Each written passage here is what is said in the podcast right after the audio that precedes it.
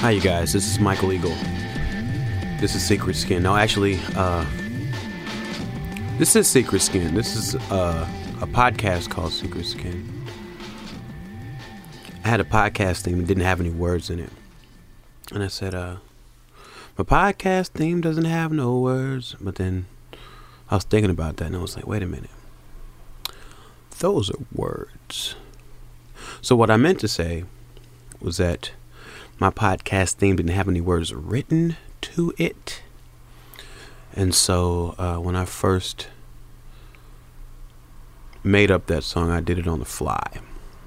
And one of the first things I said, or actually the first thing I said, that thing being my podcast theme has no words, was a lie. Just learned something about myself. I have no character. Anyway, I'm Michael Eagle. That's true. This is Secret Skin. That's true. And more specifically, this is an episode of Secret Skin, a podcast where I talk to creatives, usually ones that I know, usually people involved in either hip hop or uh, instrumental musics, stand up comedy, all things that I have uh, some interest in and represent kind of the world around me living here in LA. And on this episode, I talked to Daedelus. We had a really, really interesting and deep conversation. Deep. Something in me feels like I shouldn't have said that. There's probably a better word than deep. I said interesting. Interesting didn't feel deep enough. So then I said deep and felt bad about it, and now I'm reviewing all of those thoughts for you right now. Speaking of reviewing, this is a podcast that lives on the Stitchers, it lives on the internet at infiniteguest.org, and it lives on iTunes. It has three residences. It is very rich. Um, I need you guys to review it. I want you guys to review it. I don't need it. I'm not going to die if you don't, but it'd be great if you reviewed it a lot and rated it a lot. Make up fake accounts. Do it. Who cares? No one cares. There's no police for this. Do it please. Anyway, um, Daedelus is on this episode. I interviewed Daedelus at uh, in his studio here in LA. Uh, it was a great conversation. He's a guy I respect a lot. I love his music, and I think he's a really incredible human. And so it was good to pick his brain about lots of stuff. I ended up talking to him a lot about my experience in LA and what it made me want to tell you, a secret Skinners, Scandinavians, principal Skinners, if you will or won't. It's kind of how I got here to LA. I grew up on the south side of Chicago, um, all over the south side of Chicago. My mom moved around. Um, and I went to Southern Illinois University in Carbondale, where you may know Serengeti from as as a uh, fellow alum and also a notable independent rapper and Hannibal Buress was on the cover of the Fader magazine. That's crazy. That's crazy. I remember seeing that guy in all kind of precarious positions. I don't know, probably like one, but um, yeah, man, it's it's that's interesting as well. But that's a whole nother subject. But uh, after I graduated from Southern Illinois University, which is in Carbondale, Illinois, I did not want to go back to Chicago because everyone I knew lived in and was from Chicago. And after they graduated, that is where they went. And I have a, a, a parent here in LA. My dad lives here. And uh, when I was done with school, I came here because I could live with him rent free for a while. That lasted about all of two and a half months. And um, yeah, I wanted to uh, try music while I was out here too. When I was out here doing stupid day jobs, uh, my first day job was I was in AmeriCorps Vista, volunteer in service to America, and what that means is that uh, a nonprofit can work you for one million hours a week and pay you a stipend of 800 American dollars a month. So that landed, uh, landed, lasted uh, close to seven months out of the year that I'd signed up for. Um, then I got a job at a placement facility on boys for a placement facility for boys on probation, uh, and I was there for a year and got to learn a lot about uh, L.A. youth gang culture. That was fun. It was actually a, it was a really cool job. It was uh, I mean no, it wasn't cool because there were fights and and um, you know you had to. It was a behavioral program, so you know you're taking kids who uh, many of them grew up without any sort of boundaries at home, and the entire program is to impress boundaries upon them. So it's difficult. You're you're actually you know fighting a bit of a war every day. But uh, most of the kids are really good, and they wanted to be better people. You know, even though they had a bunch of different kind of forces pulling them in different directions. And after that, I worked um, in elementary, middle, and high schools doing like in-school tutoring programs and after-school uh, enrichment stuff. And then I started teaching special ed which was also fun, not fun, rewarding, also terrible. Wasn't very good at it, but great at it. Um, I mean, you know, I did all right because I can like kind of listen to kids, which is what not a lot of people in those positions want to do. Um, but I was bad at it because what I learned is that, um, especially with teaching, the best teachers they all do this thing where they uh, go home after the school day and they do what's called preparing for the next day, and I patently refused to do that. Um, when the bell rang at three, I would put in an hour and a half of work, and I would leave there, and I would go home and uh, do all the other things I wanted to do. Um, and so I was uh, teaching by the seat of my pants, which is not really good teaching. It's okay teaching, it's not great teaching. And I got laid off from that, and then uh, Busdriver took me on tour, and that was the real beginning of my music career. I was rapping that entire time. I probably should have said that in the beginning. I didn't just start rapping it there and got laid off. I started rapping when I was in high school. And um, yeah, I took a turn at trying it professionally. And here I am speaking to you from my closet. How far I've come. Anyway, I talked to Daedelus and his big beautiful, uh, well decorated, and um, there's, there's an energy in his studio. It's really it was really good. You can tell like a lot of a lot of productive, a lot of production, a lot of productivity happens there, and uh, we had a a good conversation. We connected over a bunch of things. I got to talk to him about the development of the beat scene in LA that he's a part of. Um, he's a talented musician in many ways, but his uh, his home base is kind of this this beat scene in L.A. And I relate to him my experience with that. Got to talk about um, ego management, which is a subject that continues to come up with me and guests, mostly because it's something I deal with, and I like to find out how other people deal with it. A walk-in closet is now a confessional booth. And uh, we got to talk about how he feels about people sampling or rapping over his music, which was something I was really interested to hear. And we talked so much. This is going to be a two part Secret Skin conversation. So, um, after this episode, the next thing, the next thing, the next episode, because that's what episodes do, they come after other episodes. You'll hear me uh, continuing my talk with Daedelus. But for right now, let's get into it. This is Secret Skin. This is a secret radio hour. Oh, I'm going to be in Kansas City for the Middle of the Map Festival, uh, August 25th, I believe the show is. And in Riverside, with people under the stairs at UC Riverside in the barn, that is August 29th, I believe. So, uh, yeah, if you want to see me rap, I won't be doing this there because then they probably wouldn't pay me. Um, I'm doing this at Bridgetown though. I'm doing a live Secret Skin at the Bridgetown Comedy Festival in Portland. I'm glad I reminded myself of that uh, while reminding you that you should go to these shows. And uh, that's it for me in the walk in closet. This is Michael Eagle, and this is your Secret Radio Hour. So go review it. Bye. Are we just talking for us?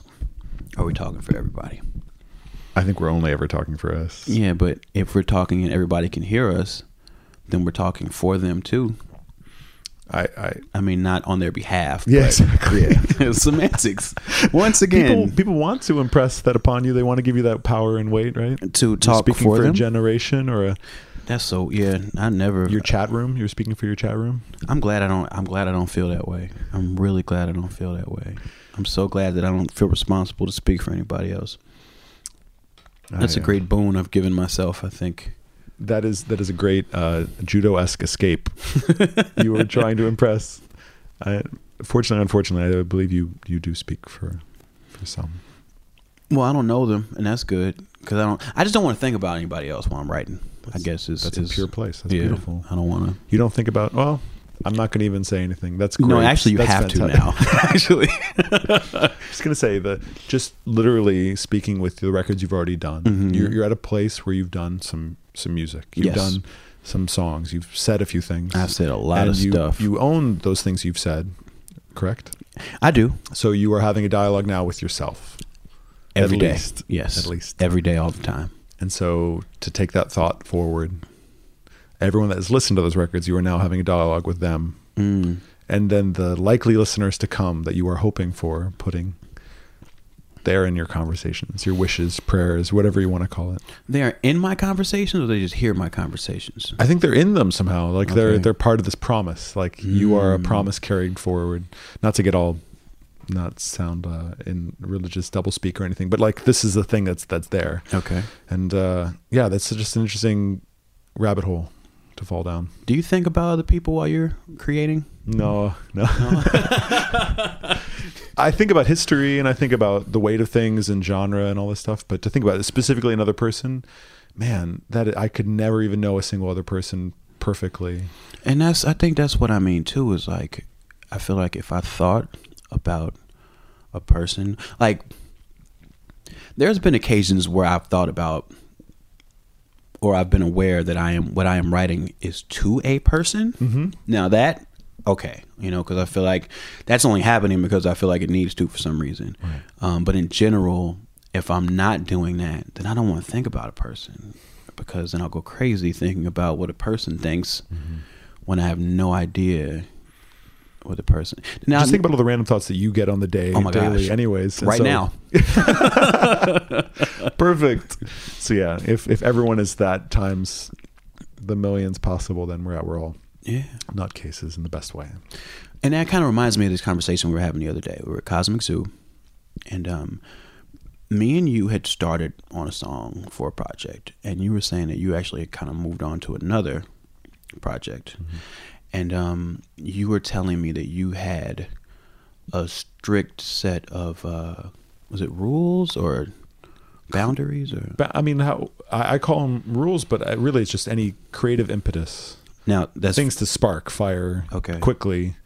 and that was for this new project. Yeah, right. But most projects, I, I tend to work in that that way. I like to have a set of not finite all the time, like Right. they're movable, but like. Can you give me an that- example of one? Uh, so on the new record, Okay. it's like all the songs are 150 BPM. Right.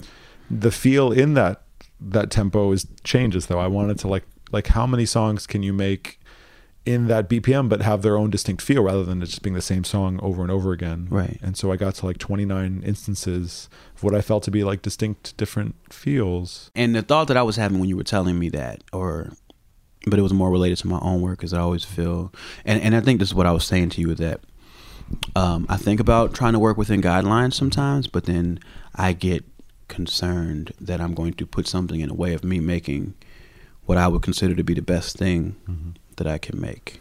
But isn't the like the absolute I mean I get terrified of the limitlessness, but maybe it's just specifically the form that I'm dealing with electronic music. Right. Any sound, any notion is all viable. Right. Any So sample you can make any choice. any choice at any time Yeah. and it could everything could right turn 90 degree angles 180 degrees three Right. yeah lots of degrees basically all the degrees. all the degrees at all the times and it's just terrifying you just stand in front of the blank canvas of the computer screen and it's just like that gaping maw that just wants to be fed and especially with like this kind of music where like i like details and so mm-hmm. it's like very easy to sew in extra details but you end up with this like very convoluted 15 seconds of sound that has like mm. every genre heaped upon everything and it just i, I mean i certainly suffer from maximalism. So there's, there's something in you that kind of wants to make every choice. Well, it's just it's all like it isn't like I want to. It's just it's all kind of possible, and it's very paralyzing for me. Okay. I find that slows me down, and generally the stuff that came that in my my history that have has come together fastest is the stuff that's spoken to people clearest. Okay.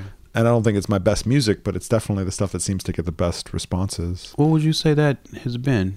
I did a song called "Fair Weather Friends."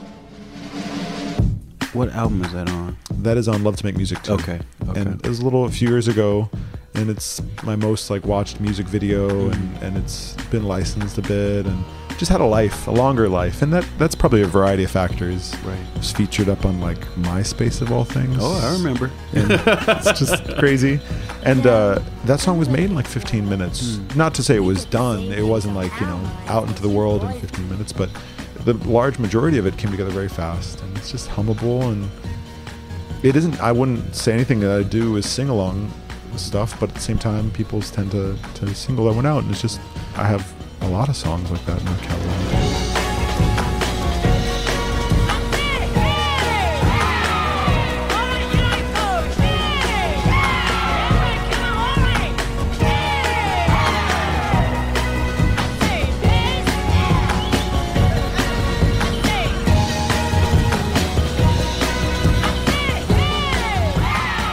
Was there hip hop that you were interested in at the time? absolutely a lot of the la underground Okay. was really like i never felt part of that at Mhm. all but i was i mean on my first record i featured satchel pages satch Yeah, yeah, and yeah, bus yeah. driver Okay. they had features and um yeah that that was the kind of people I How was, how were you experiencing it? Were you like going? Were you like going to shows, or were you meeting people? i went to the good you- life only once Okay. okay. and i didn't feel very uh let's say part of the dialogue I hear you. not so much I hear you. Um and uh, I was going to shows though, when I was doing the thing, and especially the drum and bass, like don't, Concrete Jungle LA, Right, Daddy Concrete Jungle, right. had a hip hop room, Exactly. So that was probably was a always too- bridge, though, right? hundred percent. Yeah, Yeah. it was a bridge, and it was a space where it could live a little bit. And then I also, uh, Kenny Segal, I went to school with him, Ah, okay. and okay. Dr. he was Oop making drum and, stuff. bass stuff. He was making drum and bass, but also hip hop, Right. and same thing with Daddy Kev. Was you know the auditorium was doing their stuff, but I wasn't associated with those people, especially. It just was like stuff that was happening. I see. it was as ever there's more interesting things happening in the fringes and the outside but you're always constantly trying to have dialogue with what's in the pocket or Mhm. inside and uh yeah i probably represent that a little strongly being like not feeling comfortable or accepted but also feeling very motivated and interested in what's happening and this was like a scene of maybe like 30 kids you know Mhm. you look at the early sketchbook which is the precursor to Low End low end Theory. theory a, a very direct predecessor. I mean, I think there's a lot of things that came together in Low End Theory, but like Sketchbook is like the night that felt like the closest thing to that night that it became. I've heard a lot about Sketchbook, but I want you to tell me more about it. Because I did you go there a lot? Yeah, a lot, a lot. Okay. that was definitely like this place that it was all happening. Now, where was that? It was at the Virgil, or what's now The called the Virgil. Temple. Yeah, the Little Temple. It was in the small room, right? It wasn't It's- even in the bigger. Yeah, well, I mean, the small room and the big room are kind of almost like That's they're true. both tiny rooms. Just think of it like a tiny room, the tiny, than the, tiny the room, little tiny Yeah, room, exactly. yeah, with the with the weird Indian makeout couches. yeah, some Stuff. Moroccan influenced Yeah. makeout room. Um, I don't even know. If, I mean, they were serving alcohol, but it didn't even feel like that was the thing. And more of the action for that club happened in the little like dirt parking lot next to the club Uh-huh, entrance. like under that huge billboard. exactly. So, what night would what night of the week was it? Thursday. I want to say It was Thursday, a too. Tuesday. It was no, no. I mean, low end on a Wednesday. So I think at first there was this idea of non-competition, but they. I don't even know if they exist at the same time. I don't think they did. Yeah, it was definitely an odd night though. It was definitely not a night that was cracking for other spots in LA. So it was like playing into. Because if it was Thursday, that would be really interesting. Because in, at that time, I know Blowed was still happening, so it would be kind of interesting that. well, but this was a non-MC space. but that's what I mean. yeah, and And- Blowed was and- very much at that point like Omid and those people had like long gone. Yeah. Yeah. So it was. I mean, at the, because at when sketch because sketchbook started happening. I mean, I moved here in 2004. that'd be And I think concurrent, right? Yeah, and I think sketchbook maybe a little bit after, maybe a little after that. No, I think it would have been going on. Had it been? time. I Okay. believe so because Okay. Low End Theory started. It. I feel like it ended before Low End began, or at least it kind of felt like that. It definitely ended before Kutmah got deported. Right. It was Kutmah's night. Um, But I was, what I was saying is, is, is interesting in the sense that it wasn't MC, it wasn't MC centric, and that's one thing I, I started think it to would have notice. been if they wanted to come. right, or but nobody they- wanted to come. and and and it, and it weren't necessarily. It was like the beat makers weren't really telling a bunch of rappers about it either. It was like it was very by beat people for beat people. I, I think there was a few heads there. I just think it was one of those things where it was just it wasn't. So let's let's say let's talk about a few things. Sure. It wasn't uh, a very easy place for an MC to get up on a mic. Right. It was really made as a DJ night, but it just ended up being this thing that was subverted by the fact that people wanted to play original stuff. Right. And kind of creative things, and there was this creative undercurrent that the MC scene maybe had become a little solidified behind the existing players, the Mm-hmm. Sure. existing powerhouses. Sure, sure, And this sure. was sort of a time when like Freestyle Fellowship was set in like hollowed uh, tones. Mm-hmm. That's probably not a metaphor, but anyways, it's it's like these kind of strange, strange, uh, like L.A. Um, L.A. was still known as this MC place. Right. Where great MCs were battling, battling, and this and this was like Sketchbook was like not a Not- battle yeah. scene. You didn't play your music to be like, you played it to surprise and excite people, but not sure. to be like this is better than anything that you guys are doing. It was very supportive. You know, and that, that I think that's what I'm getting at because, and I've always this has been something that I've more sensed than known over the time that I've been here. But what I've saw that happened was that um, okay, L.A. hip hop was huge, uh, worldwide influential. Um, coming through the good life, coming through Project Blowed, all these but- all these different careers. Don't forget just gangster rap Yeah. being this weird other, like it's like the wa- the waffle cone of it. No, no, the wafer. The yeah, the strange gooiness in between these different wafers. Two very different spaces, but very talking to each other. but but always uh, giving far more um, valor to the rapper than the producer outside of Dr. Dre. You know, like outside of of uh, the very tip top. And because I used to I used to think about this, even just hearing blow up records, like you know, you would know who the rappers were.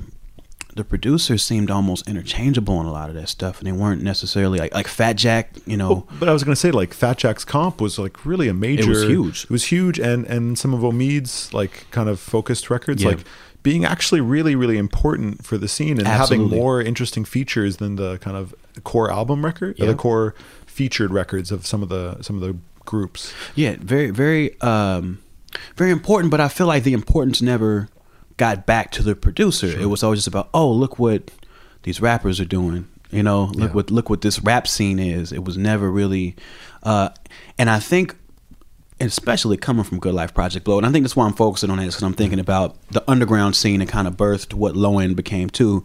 Is that um, the Good Life and then definitely Project Blowed not only was it rap centric, but it was definitely like rap ego centric. It was definitely battling, like you said. It was definitely, um, you know, uh, definitely competition. Well, it was also that kind of feeling of starry bellied Sneetches, right? Like you had know what people like Dr. Seuss. Okay. Like you had people who were the haves and the have nots. And you were in that scene and you were like a person that could take that stage and you were given your respect. And you no one else was allowed. You never wanted to see another person up on that stage Mm. Right. but the people that you already had let in. Yeah, I remember. Yeah, I had to fight. I had to fight. I, like, and I didn't have to physically fight, but like I had to. I had to take a lot of psychological lumps. I had to have a lot of real heated arguments with people Yeah. because yeah, I wasn't from here, you know, and I was determined to not leave. Sure. So yeah, I definitely encountered that. But what seemed like started to happen um, was that the emceeing and the beat making split, and uh, the emceeing split to the point where it was a cappella rap battles. Mhm. Like Yeah, that totally. was a whole world.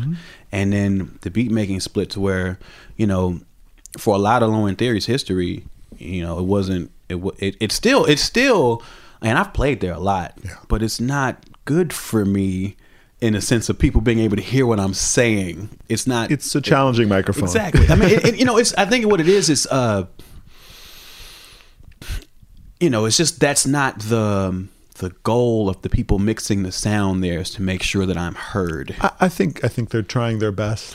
I, But yeah, let's just I, don't, say- I don't think it's nefarious at No, all. but let's say the amplification system is not is not designed for when you're amplifying bass and you're talking about a feedback situation. That right. is where a lot of feedback lives. Yeah, you know, long and- waves. And then you know, um, Right. So it's built for bass music, Yeah. not necessarily being heard over bass music. Um, and it's interesting that your sketchbook happens is like you know rappers are still in the Blowed and it, might be the same night that they're still somewhere else Exactly. rapping all the beat makers have gone somewhere else Yeah. and they're playing beats and being supportive of each other and just trying to geek each other out. Um, yeah. Just trying to like turn turn your brain inside out. But what's funny, what I what I also saw that happened after that, especially after Low End Theory started and some people started getting popular, was I started seeing what I would imagine to be the beat makers uh, emulating some of the rap ego that they were exposed to, and I always thought it was interesting that you were never like that, and I, and I always really appreciated that like you know as as successful as you've been and you've been there since the very beginning of all of it you know? It, it's never been that way with you Well, you know? I, I'm surprised that you think that some of the some some of these people have Oh. egos. I think I think people definitely have encountered their successes in different ways, but I think on the whole, people are really generous with their time and energy. I'm still grateful that I can like just pick up a phone and call some Mm-hmm. people that I, I'm I'm very surprised about. Um, just in terms of their success, of the number Sure. of ears they're getting, and or how much time. It seems like everyone has like I've gone through some crises in my life, and been surprised that this community that I don't know terribly well, but I feel like I've bonded with, like they still have moments. That's, Mm-hmm. Sure. that's all I'm saying. But I, I do think for my myself, um, that experience, that early jungle experience, was really telling. Like that was a world that didn't want me. I was, and maybe you have some sympathy for this as well. Like the communities that were existent did not want to have me and and my voice be part of the conversation, Right. and so I wasn't allowed, and that made me feel adrift. And Mm-hmm. I was so lucky to find this other community. But if I hadn't, I wouldn't be here right now. Right. I would be, um, yeah. I, there's really like I've never had a backup plan, so I I don't know if I'd be doing too well if I didn't have this music thing. So it really it really comes down to just feeling that that oppressive narrative early on, and then not wanting to ever go back to that closed off place.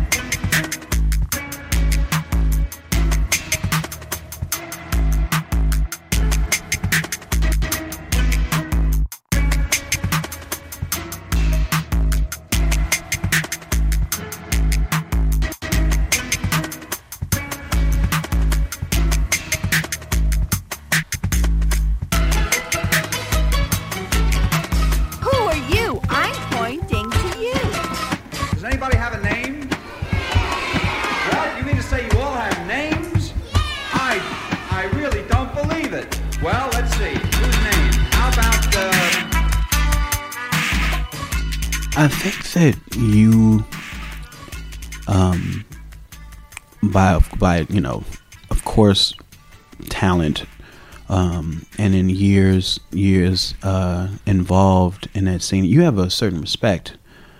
Um, like my experience of a lot of people in the beat scene is very different than you. Absolutely, because, um, and and I've and I've kind of I've kind of I've noticed just from my observations that I think uh, beat makers have a lot of respect for each other inside of the scene. They have a lot of respect, uh, talent, ingenuity, innovation. They can kind of hear if somebody's good and they respect it. You know, um, I think there is a that little thing of there, and maybe this is a newer concept, but no, it's time. It's this is from time immemorial. People are suspicious of other people riding coattails mm-hmm. or sounding like each other, and I think there is a thing with, especially with a creative scene like this, that everyone wants to come with something new stylistically. Absolutely. And as especially like some national or international trend Yes. blows in, and everybody's jumping on house or everyone's jumping on trap, and, juke and yeah, yeah, and and like whatever it is, it's like, oh, this is.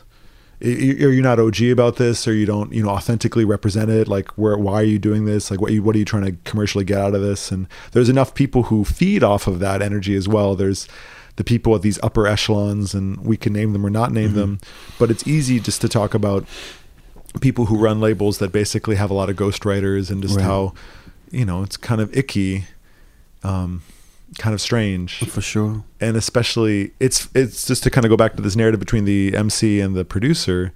You know, a lot of times there there is still I think some lasting suspicion about. The, I and, and and that's that's what I encounter a lot. Um, it's like your name at the top, my name in the credits. Right. It's like yeah, it's like you know, respect the DJ, respect the producer, and and and, it hadn't happened for so long that I think that Maybe it's like a lasting. there's psychic there's I think this it's uh, for some beat makers I believe now uh, it is like they believe that it is their time to have the ego and to drive whatever vehicle it is that that you know that I guess just their, just their careers I guess uh, it, I I mean I feel bad because I feel like yeah. I from my the sense that I get of it is that it comes from the way that rappers have modeled ego uh, up until this point. You know that um that that it starts to seem like that when you are successful that that is how you should walk. Isn't it funny that people believe their press releases so often? Absolutely. And I Absolutely. think the creation mythology that people assume for themselves, and when they start to own it and they breathe it and they live it and they become it, it's really dangerous. Mm-hmm. Very dangerous. Yeah, and I don't know. There, there's very few corrective measures that are available to the unsuccessful and the to anybody. Mm-hmm. There is very few trustable voices. I'm so grateful that there's so many good people in the scene and so many people that are interested in each other's successes. Well, what do, you think that there's something that keeps you from ever doing that? From from believing your own press releases, from from being caught up in because you're you know the people writing your press releases are going to say they're they're they're going to say the absolute best thing I've, about I've had to write my own press releases, and then other people thankfully rewrite them because they don't tend to do a very good job of it. I mean, I'm not at that place where I have like the PR agency that's like on retainer or Sure. something. Um, man, it is it is such a tricky territory to to traverse. I I I, I don't know. I personally I feel grounded in the fact that I always my success came early. Mm-hmm. And I got, I had set my markers really low. Right. Like I really was obsessed with radio space, and I did a little radio. And to hear one of my songs played without me requesting it, Right. was such That's a a marker big of success.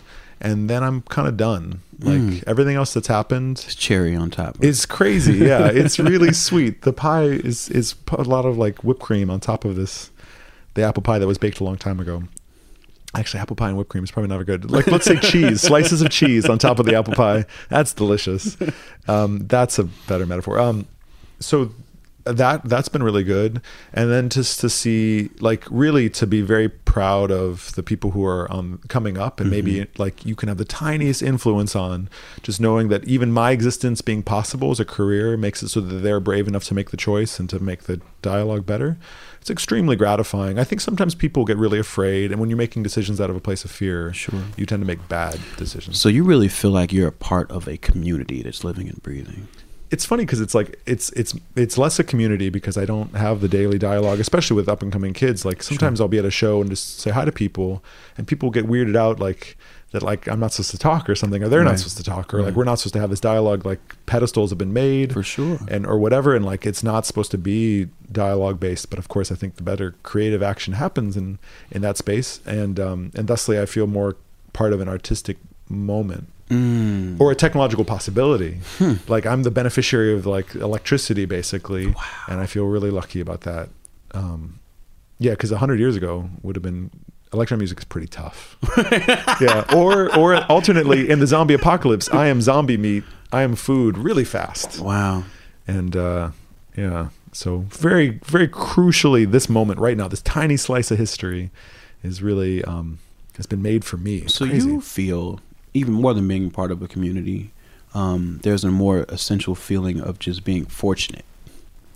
Yeah, yeah, and all like it's funny because like uh, artistically, I've had my ups and downs. Personally, I've had my ups and downs. Sure. But it always comes back to like I get to do this, right? And I've traveled to like sixty countries or whatever, and like like had people withstand basically more than enjoy my sound. They've just like stood there and like taken it. It's it's amazing. And uh, I still get geeked on just hearing new music and stuff, and I don't know. I feel like maybe that is the largest thing that that I feel like if I could if I could tell young people what to do is just like never lose your enthusiasm, never feel like you're prostituting yourself for your profession, hmm. just feel engaged. It's like if you can sustain that, I feel like it's all really interesting. And not that I'm even in the place to give sage like advice because I've been lapped by so many wonderful people. I've, you know, sat in sat in situations where I've seen these people like working on their first records and then like now they're On the moon. on yeah exactly and I just feel so it's so cool to see to be able to be like with those people for moments even if I can't you know like I still feel like I could pick up the phone for a lot of those kids Yeah. but like the idea of like hard chilling and like playing like playing chess with some of them maybe so possible let's say I mean, so you don't you don't do you do you have moments of envy ever? Uh, I think it's human to Mm-hmm. to wonder about that kind of stuff, but also I just I'm not built for that. Right. I'm not built for jealousy terribly, or um, you know, I've tried tried it before. Just You've tried. You've well, like okay, so I, I work in MC space sometimes. I work with MCs, and Right. sometimes they really. Okay, so I'm gonna call out this gentleman just just vaguely because I this is I'm not worried about it. So I was sitting with OGG Maco or Mm-hmm. OG Maco and his crew, and I've been in these situations before, being in places where like I'm not. It's not the expected thing, and I've I've been the beneficiary of so many that those moments of being at a rave and being like, why am I playing at this rave, or like being with these MCs. And so you were playing a show with him. he was he was playing with Too Fresh. Okay. He was sitting in doing a guest spot at South by Southwest, which is full of these kind of guest spots. Yeah. But the backstage was full of of him and crew, and I was playing later in that night. Right. You know, arguably the last spot or whatever. I don't expect that they would stick around, but taking up airspace in Sure. the backstage. And dude kind of was like wanted to check me, like, who are you? Uh. like, why are you here? And this is this is the rapper himself, not one of his This is one of his crew. This Okay. is obviously Entourage number seven. He was there to. I'm not sure if he was there to roll the weed or if he was there to check me. Uh, and it could have been both. Right. Um, but you know, had to like step up to the plate just to make sure I didn't feel too awkward being there. And that kind of situation. How did that play out? I mean, what did you what did he say and what did you say? Well, he was like, "Who are you?" But he didn't say it like, "Hey, what's Right. your not, name?" Not in an inclusive sense. Yeah, like yeah. why? Right. Just why underscore question mark with the other question mark that's upside down. Yeah, exactly, exactly. And uh, I began to explain myself. I'm playing, you know, this, and he's like, "What do you do?" I was like, um, "Electronic music." And when I said electronic music, he kind of automatically checked out. Right. he was like, "Okay," but he also was still like trying to make sure that I was supposed to be there. there, yeah. And then he asked me if I worked with MCs or kind of insinuated that. And I said, yeah, I, I do actually. And this is where things get a little controversial. I was able to tweet about the situation later, how I chatted with OG and his, his crew about Madlib and J Dilla Mm-hmm. and, you know, Doom. Right. Because those are the people I said that I had worked with, and I've worked with those Yeah. guys. But I didn't mention this in the tweet, but none of those dudes knew who any of those people were. No, that would have. That's what I thought was happening, and that was way more interesting. yeah, sadly, dude was like, I was like, oh yeah, I've, MC wise, I didn't even mention Bus. Yeah. I, I should have because he's the dude I've worked with the most. Busdriver is incredible, Driver, driver's a fan of Maco too. I think. and and Maco has some some some like his some of his inner cuts on the record are great. Okay, never- even his big heard his stuff. singles. You know, it's like it's delivered in such a fashion that is really interesting, and he seems like an actual genuine person. Okay. uh, not genuine in the his affect or his discomfort in that particular South by Southwest, but like there was some aspects of it that came across broadly, and he. But yeah, dude was like, and so I just mentioned Doom. Oh, I've worked with this MC, uh, MF Doom. Nothing. Nothing, blank. just who? And then I was like, well, Madlib as well. We've we've actually worked together on tracks. It isn't just that we've remixed each other. I didn't say that, but he was just like, nope. And I was like, Dilla, just like I've Yeah. toured with Dilla a little bit. Nope. Wow. Nope. He was a you know young kid from Atlanta, and I think he knew Atlanta things. Right. And you know, if I had mentioned OutKast or something, maybe maybe he would have like, oh, those guys, Right. those grandpas. I know grandpa. Like you know, who knows what these But it people is are very tripping on. regional now. It is very regional. Yeah. Be that as it may, it's also very international. Anything you want to check out, it's at your fingertips. For sure. And if you don't choose to, that's an interesting choice Right. because there is a broad world of amazing music that has happened and will happen that is exciting. And if you are not excited, if you are walled up and like for your team, you're missing out. Mm-hmm. And I just got this strong sense of like, wow, like these guys are on on one and hot, but also like how is this sustainable without broader communities? Like he is just a name now that people are are both trying to find their success in and sniping at to find their success. Like it's just a very vicious, um, very quick game. Yeah, and and I used to um like as a rapper with who uh, I have healthy ego struggles. I have uh, robust ego um, things that I go through. We should times. circle back to that because I'm really curious about because you seem very grounded and also very much in your own lane. Like there's nobody else that exactly does what you do and what you own. Yeah, I, you know, but I don't. Um, that has its advantages and, disadvantages, and I also I often find myself wanting things that other people have. So that you know informs these ego struggles, and so in that sense, um, he's the kind of person who I used to I like. I remember two, three years ago, maybe four. Um, a rapper would happen, a single like that would happen, and I would check it out after some resistance, and I'd be like, "Oh, okay, all right, I see," you know. And then, but but that was because, you know, that's once that's me thinking that somebody else is getting something that I deserve. You know what I mean? But see, I, I had, you know, I I've learned, of course, now that like no, like first of all, there's room for everybody. Because I used to be under the assumption, uh, and I think this was like this was what scared me about Odd Future. Right. Was that Odd Future was not only cultivating their own fandom, they were cultivating a fandom which they wanted to say they wanted their fandom to say fuck everybody else but Odd Future. So I was like, wait a minute. Like that like and and I used to like I think I got caught up in that.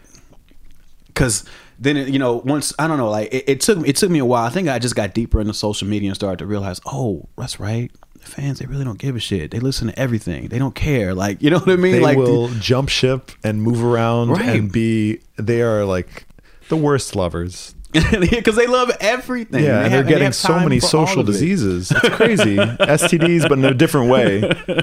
So much like yeah, it's it's a tricky biz. But yeah, I mean, I guess you know, and that that thought has given me the kind of emotional distance where I can be like, oh, okay, this guy's happening, and maybe he'll keep happening, and maybe he won't happen, and it doesn't have anything to do with me and my career.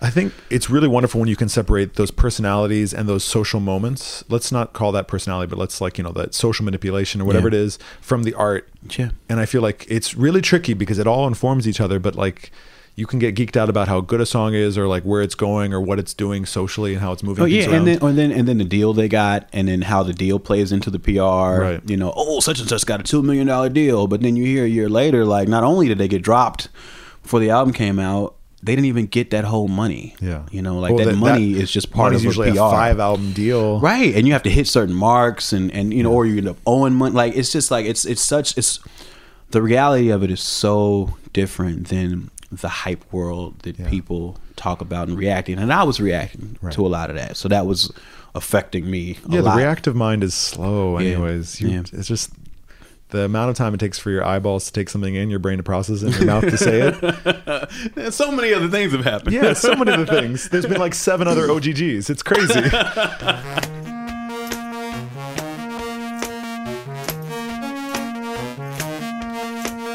I wanted to ask you a rap question, right? Because I was um, I was listening to Denies the Day's Demise. And that's like probably my favorite album of yours. Mm-hmm. Oh, thanks. I really love the album, and and there's a song on it that um that I really really love. It's like Clockwork Springs. cool. And uh, there was a point in my life soon after I heard that album and song that I was just gonna rap over that song. That's Like, I was just like I had gotten as far as writing a chorus, and I was started to and, and um I think at the time, I'd love to hear that. and I think I think the chorus still works. So maybe I'll I'll, I'll resurrect it and I'll just do it and send it to you. And you know, One person has done that though. You know that. yeah, I do, and I was get I was Okay. getting to that because it freaked me out. It really freaked me out because I don't know. Like I guess in my head, in my own creative space, like like you said, like typically, not a lot of people do what I do. Not not a lot of people follow my impulses. So typically, and I have this kind of rolling collection of songs that are like other people's songs. But if I ever make a mixtape, I'm gonna rap over that. You know.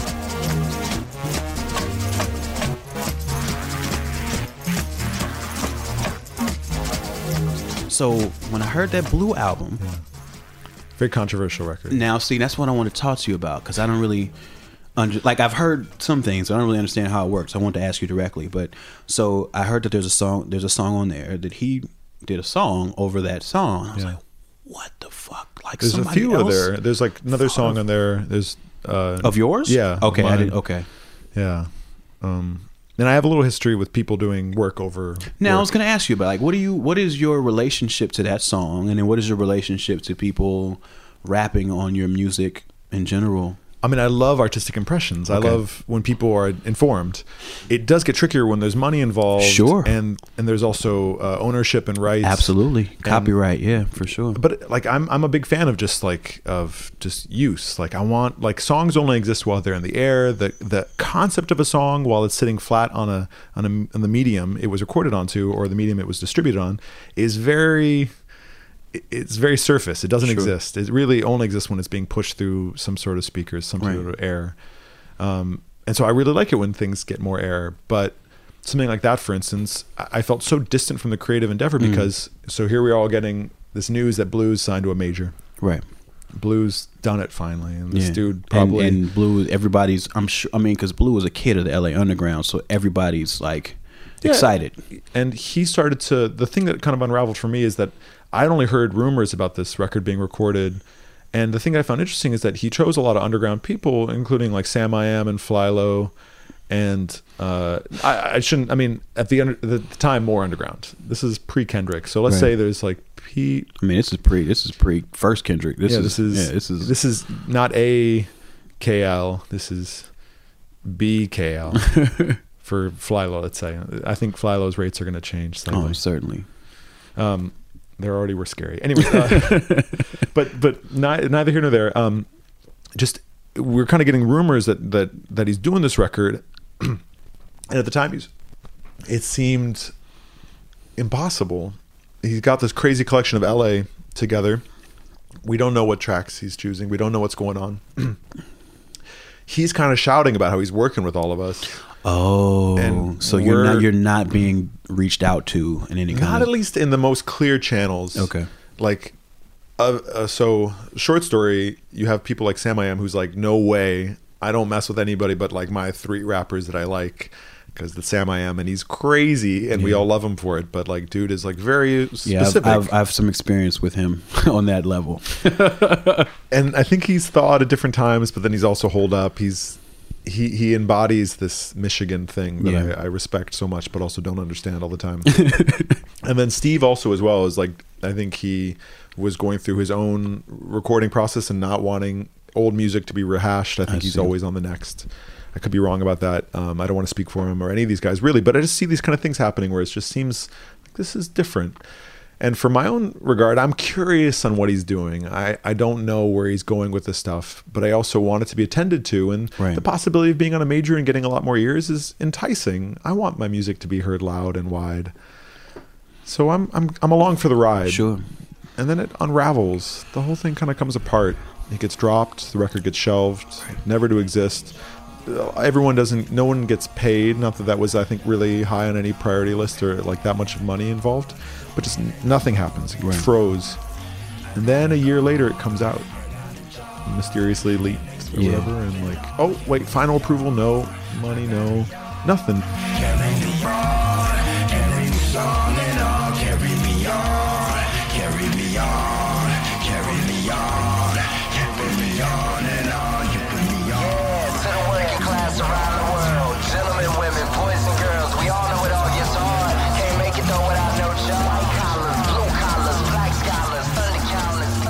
No conversation, no real consideration for how you feel about your work being Well, and it's and it's not that even I would say too much because I really wanted to see his vision for sure. but I also I, I do feel it is important to have right of refusal if there was something said specifically. Right. I'd really like something that I don't uh, respect or regard. I would I would you know I, I have certain thoughts and feelings in this Sure. in his ways, and luckily I don't think anything was really on those songs that were really too untowards. Right.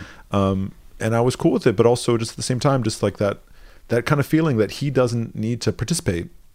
He doesn't need to openly and honestly just approach us and just really shake hands and just look in eyes. And Mm-hmm. i feel like i've really benefited from being very in person and hands on Right. not necessarily trying to manipulate what people are doing but just being present. And like for instance uh to go back to an earlier experience i had that accordion song that mf I was going to ask you about that too, because that's not even That is credited. It's the only credited sample. Um, Well, I, and I, I hope so because you're in a video. that, that and that was large part just this guy Andrew Gura did the video and he we had worked together on his first music video and so when he was brought in to do that I think he kind of wanted to do that thing for me or just thing for them or you know it was like literally they had done a different video and they had a little extra time so they did the accordion video Okay, yeah, because it's like the same setting, same yeah, same camera work and everything. Um, and in that song, uh, Madlib samples you. Yeah. and it's not an accordion though, right? They actually. It, well, I can play it on accordion, and I, I certainly play a little bit of accordion, but it's more done. It's a four-handed part. Okay. So it was originally done on this uh, um, auto harmonium, which I think I still have around here somewhere. But yeah, like this, this kind of like it sounds like an accordion, it breathes like that, and and then again, in essence, like it can be played on accordion, Right. But they he samples it doesn't confirm with me until the song is now this done. this is Madlib sampling you. Madlib sampling me specifically though. Don't forget there was a leaked version of the MF Doom record that doesn't Right. include accordion. I didn't know that. Yeah, it, it doesn't have accordion because accordion was put together really quick to add some extra songs because they were in that mode. They wanted to yeah, so to to differentiate from the leaked. yeah, Okay. or at least from what I understand. Maybe there was already something in process, but uh, from what I understand, they went back to the Madlib's bonus beat like store of thousands of beats and just picked that one and then made that song out of it. Um, and I had worked with Madlib previous. He'd done a remix for my first record for Invention. Right. He the Quiet Party, which is like the accompanying EP. He does a remix. And that's that. and, and he's and the song that he sampled is on Invention, right? exactly. And he apparently he remixed a bunch of songs off Invention. But he just just I guess he just does things and keeps them stored and Huh. Yeah, because there was even another beat that Med did on some record, which I I don't even know what what thing, but that was out of the same song, out of Experience, uh, my song Experience, but like a different part of the song that they made a beat out of or something. I'm, it's curious and curiouser. Yeah. I mean, so so was that? I mean, was that a better experience though? Uh, A hundred percent. I mean, they even though they cleared it really late, and I didn't hear the song until basically it was out. There was still that kind of like they reached out. They made sure they kind of like really directly talked to me about it, and they offered me a lot of stuff, um, which I refused all of it because I really wanted us to be along for the ride. They did take me on tour for a little while. That's, That's when I awesome. toured with J Dilla. It was the Jaylib project Okay. and also um, the Doom, the Mad, Madvillain, Villain? record tour. That was when they toured together, and I was on the first two dates of That's that, LA incredible. and SF, with my accordion. it was the weirdest, weirdest thing. You um And so that that felt much more of a holistic experience, and I really out of that I was able to work with Doom on Right. future records. Like it just was the kind of like I didn't get paid, and it was the same kind of things that happen in most of these situations, Mm-hmm. where the uncleared strange sample, but really open and just being possible. The and then, potential right, felt there. because right. So even even though there wasn't a monetary payment, there was like a reward of these new relationships and being put in some good. and it didn't even feel like a reward. It just felt more like I was just part of a conversation. right. And if that's a reward, then that's a it's a terrible world we live in. If that's if that's the gatekeep. But Well, I guess I just I guess I meant reward in the same way that money would have been a reward. It would have been like it, like oh we money we would have been very short. right And the- exactly The, conversation was very long. Yeah. I still feel like I can see Madlib in the street and like like have you know get his weird daps and it's great. awesome. He gives really weird daps. Uh, if I, you I bet no yeah. I've, I've not I've not- sideways, backwards. Yeah, it's crazy. Something else. So that was part one of my talk with Daedelus. Uh, the next episode of Secret Skin will be part two of that conversation. He's inspired me to be brave, and I'm scraping the bottom of the songs that I foolishly decided to share with you all uh, when we first announced Secret Skin. And um, in a fit of bravery, I'm going to share with you one of my remakes that I've made that I've hidden on my hard drive. This one is a remake of a pavement song. I did all the instrumentation with computer keyboards and I sang stuff and layered it. And it was very raw and ugly and homely. But I love it. I made it for me, I guess. I'm going to share it with you. This is my remake of Cut Your Hair by Pavement. This has been the Secret Radio Hour.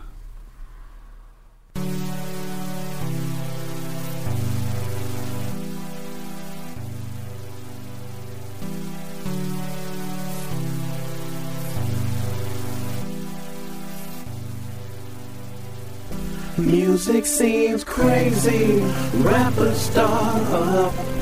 Each and every day I saw another one just the other day with special new pants. I am not a liar, so I'll never lie. But I never would, and I don't care. I don't care. I really don't care. Did you see my DJ's hair? I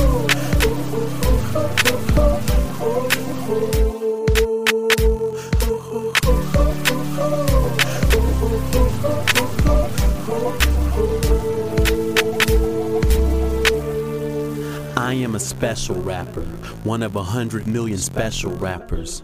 But I bump heavy metal backwards for its warnings about hair bands. They told us to choke 'em with our bare hands before they expand and leave markets flooded. I drew the parallels, then I started bugging. Well, um, maybe not quite bugged, but there was a small light bulb about musical hedonism and how it can ruin an even system whenever two things sit equidistant and the market picks one approach everything starts to become a joke there's no room for the heartbroken. Call fish toss back in an art ocean. And that's a deep, dark, dirty pond. Waiting for a heat spark early dawn. Give me a weird, otherworldly sound. I'd rather be otherworld renowned than compete for a teenage girly crown. Call me surly. All CBA ball free is World B. With my afro tall rings and shirlings, the case bird sings.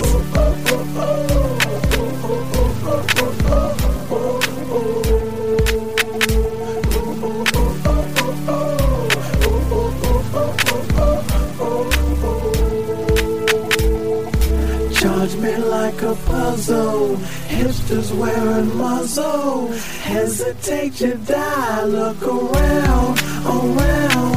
My second DJ drown. I just say he's not in town.